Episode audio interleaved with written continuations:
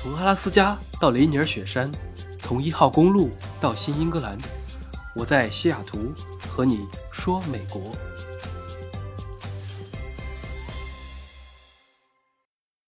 Hello，大家好，今天外面是电闪雷鸣，乌云密布。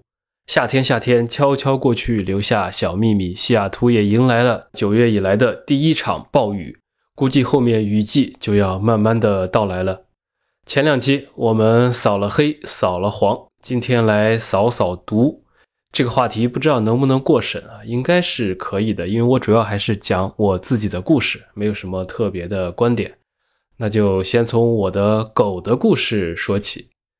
有些粉丝知道我养了一条柴犬，非常的健康，除了有些偏胖之外没毛病。它最近半年一直在吃减肥狗粮，偶尔还吃一吃青菜，什么都吃，简直是一条菜狗。之前有次我出远门的时候，一个朋友帮忙看了几天狗，发生了一件有趣的事情，可以说非常的扯。那我的狗好像是不小心在路上捡了什么东西吃，然后就嗨了。具体是怎么回事呢？当时我朋友大概带狗带了一周，他们都非常熟悉，因为他也有一只狗，从小一起玩大的。前六天都是岁月静好，安然无事。最后一天我去接狗的时候，他遛完之后就给我了，说什么都好，就是今天突然感觉好像有点流口水，不知道怎么回事。我也没在意，说有可能是没睡醒吧，观察观察再看。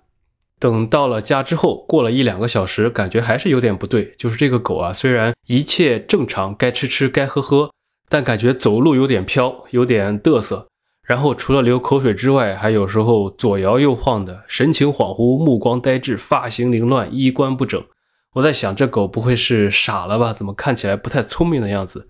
又持续了大概一两个小时，感觉有点不对劲。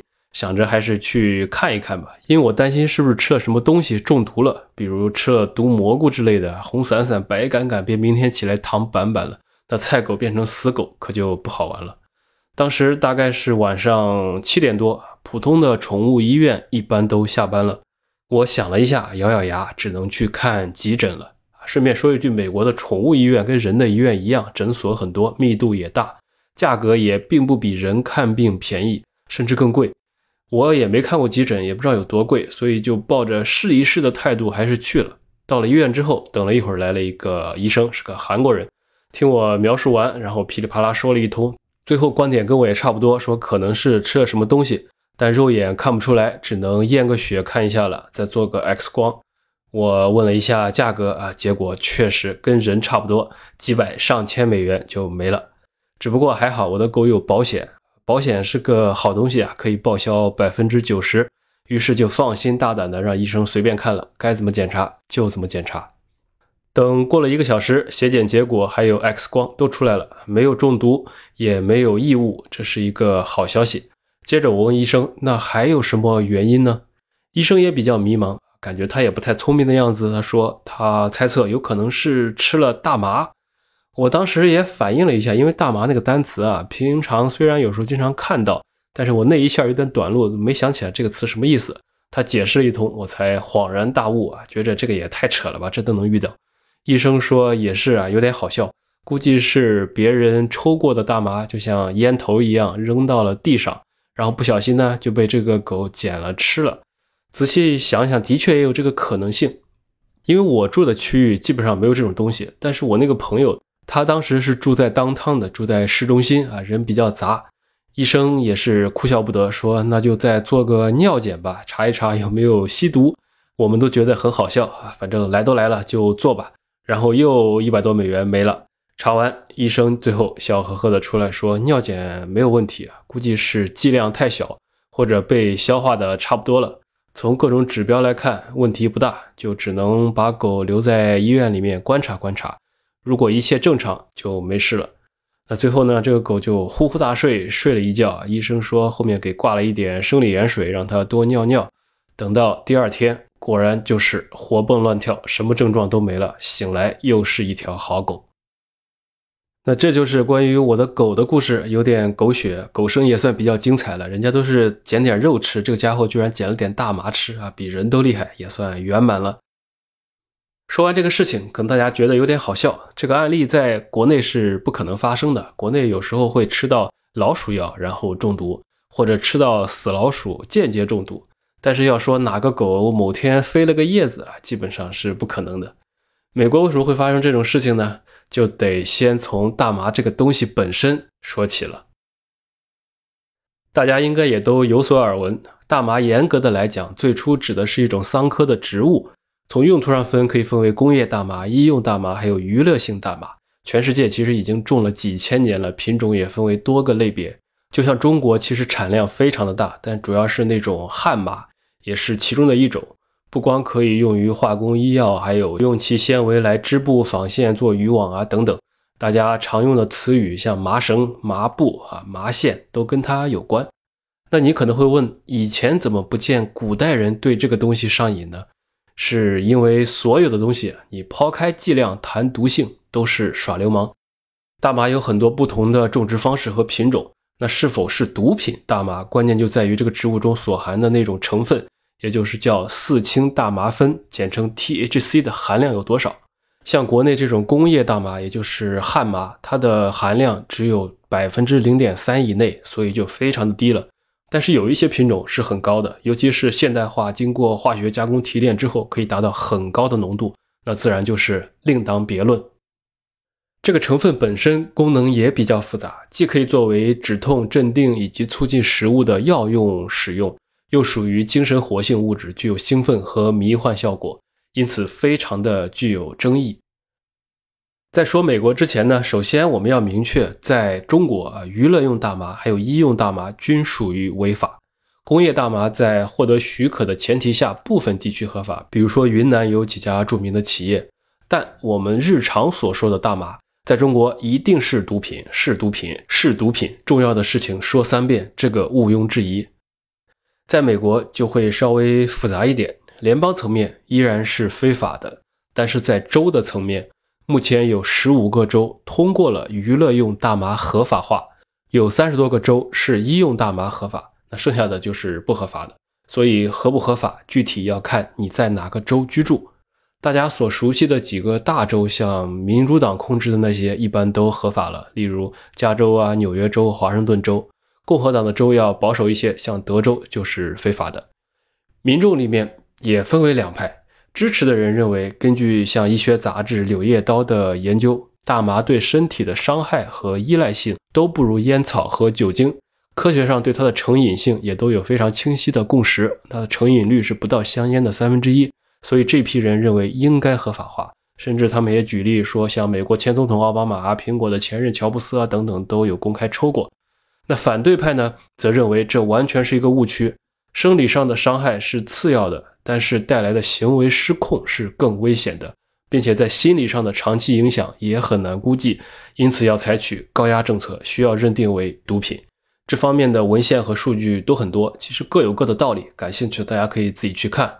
我还是旗帜鲜明的认为，对待这类东西要敬而远之，因为就算本身生理危害性不大，但是带来的入门效应可能会让你打开别的东西啊，就像一个潘多拉的魔盒一样。同时，心理上的依赖才是不可控的。说白了，简单来说，如果你连对美食或者美女帅哥的诱惑都抵御不了的话，这些东西就不要想了。很多事情都是属于可以，但是没必要。我们在日常生活中，国内一般是接触不到，只能在新闻上看到，比如说某明星、某歌手被朝阳群众举报吸食了大麻。这种例子还挺多的，像之前星二代成龙儿子房祖名、张国立的儿子张默，然后歌手里面的陈羽凡、宋冬野、李代沫、毛宁，演员之前也有一批像高虎啊、王学兵、柯震东、卡姆，还有著名编剧宁财神等等，他们出事都是大麻。在北美这边，加拿大是二零一八年以后在全国范围内把大麻合法化。它也是全世界唯二的两个合法流通的国家，另外一个是南美的乌拉圭。在美国呢，如果你住在不合法的州，是一般也见不到的，跟在国内差不多。但是如果你刚好住在大麻合法的州，其实离自己的生活就比较近了，因为即使不主动去接触，也会有被动接触的时候。例如你在公园里、在大街上、在墙角，就是有些抽烟的地方，可能你有时候就会闻到大麻味儿，跟二手烟一样，也属于见怪不怪了。我刚到西雅图的时候，第一次闻到是走在路上，突然闻到一股异味儿，既不是烟草的味道，也不是煤气的味道，谈不上好闻，也不算特别难闻，说不上来，反正就很难形容。不知道你们有没有闻过一种动物啊，叫做臭鼬的味道，据说很像。如果没有，我个人感觉是有点像那种比较冲的艾灸的味道。然后再混合一点淡淡的尿味儿，再加上草本植物的味道，啊，说的是不是有点恶心？总之，如果哪天你走在美国的街头，闻到一股没有闻过的奇怪的味道，那估计就是大麻了。我之前还住过一个地方，有个邻居，他晚上有时候就在阳台上抽烟或者抽大麻，所以如果一阵风刮过来，你刚好也站在阳台上，偶尔还可以闻到。反正我是觉得不怎么好闻，但是也没什么可怕的。平常心对待就行。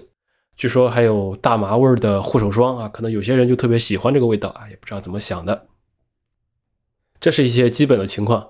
接下来聊到这里，那可能有人会好奇，什么奥巴马、施瓦辛格都抽过，那我所在的州又是合法的，可能会问我，那你接触过没有呢？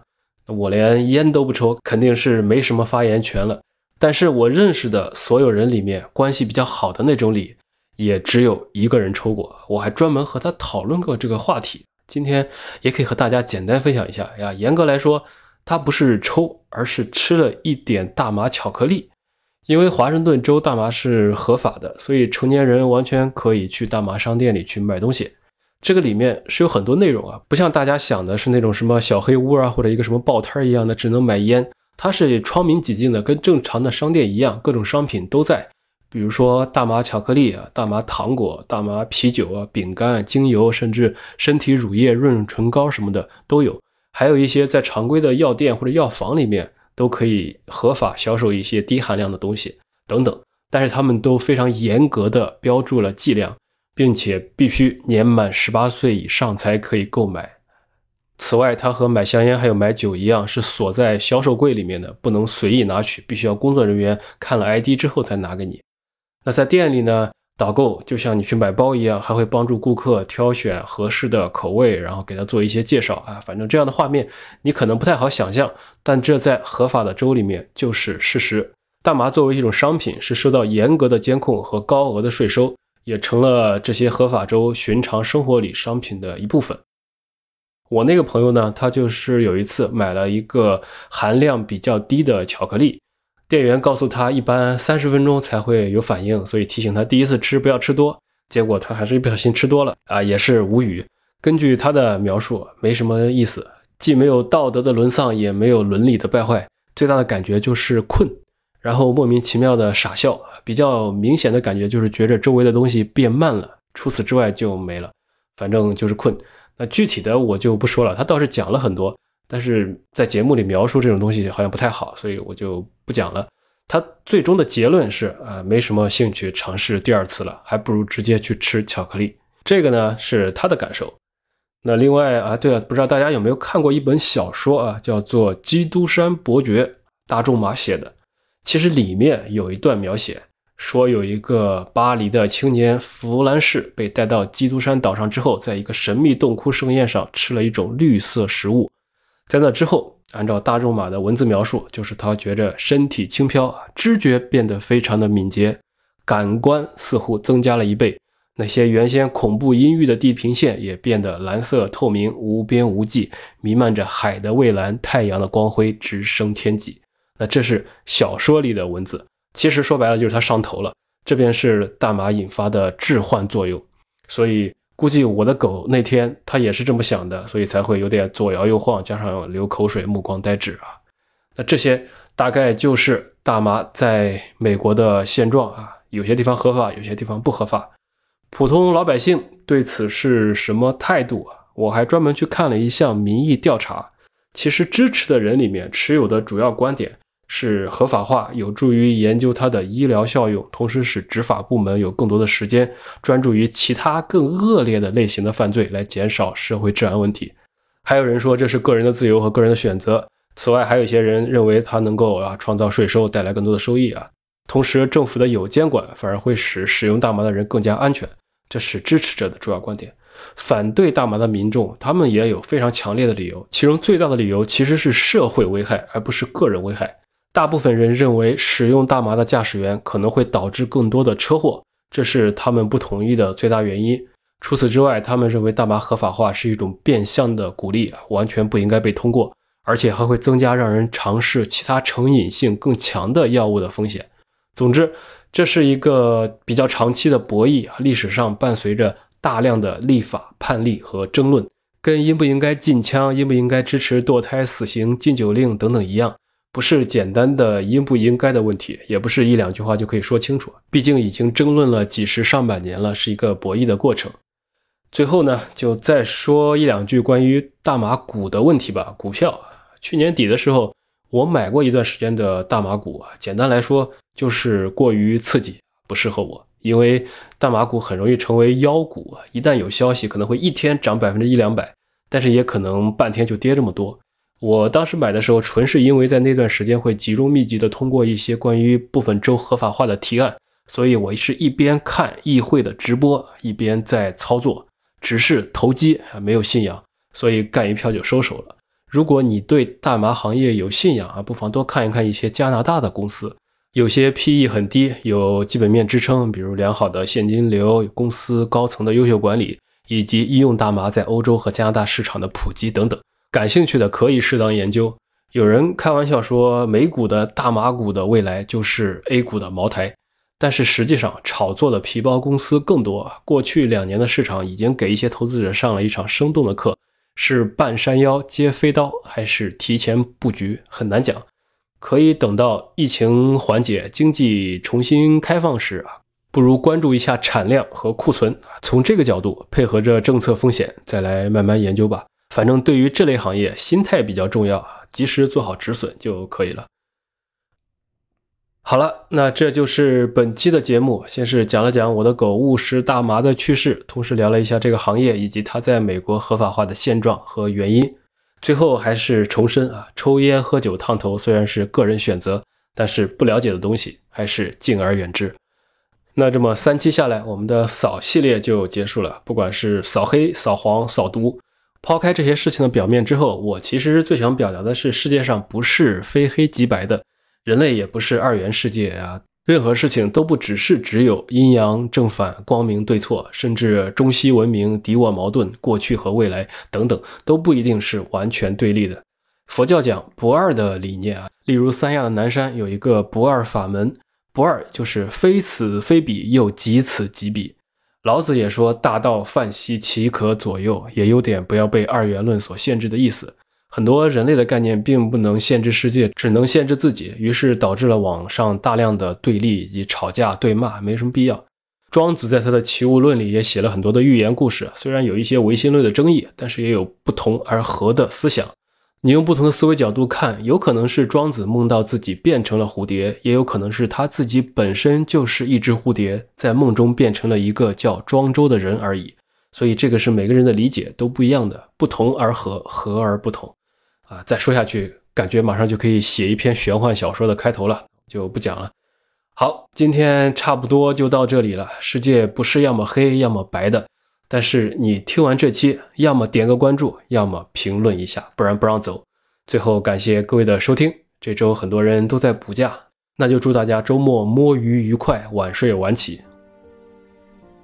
饭后说美国，我是戴老板，我们下期再见。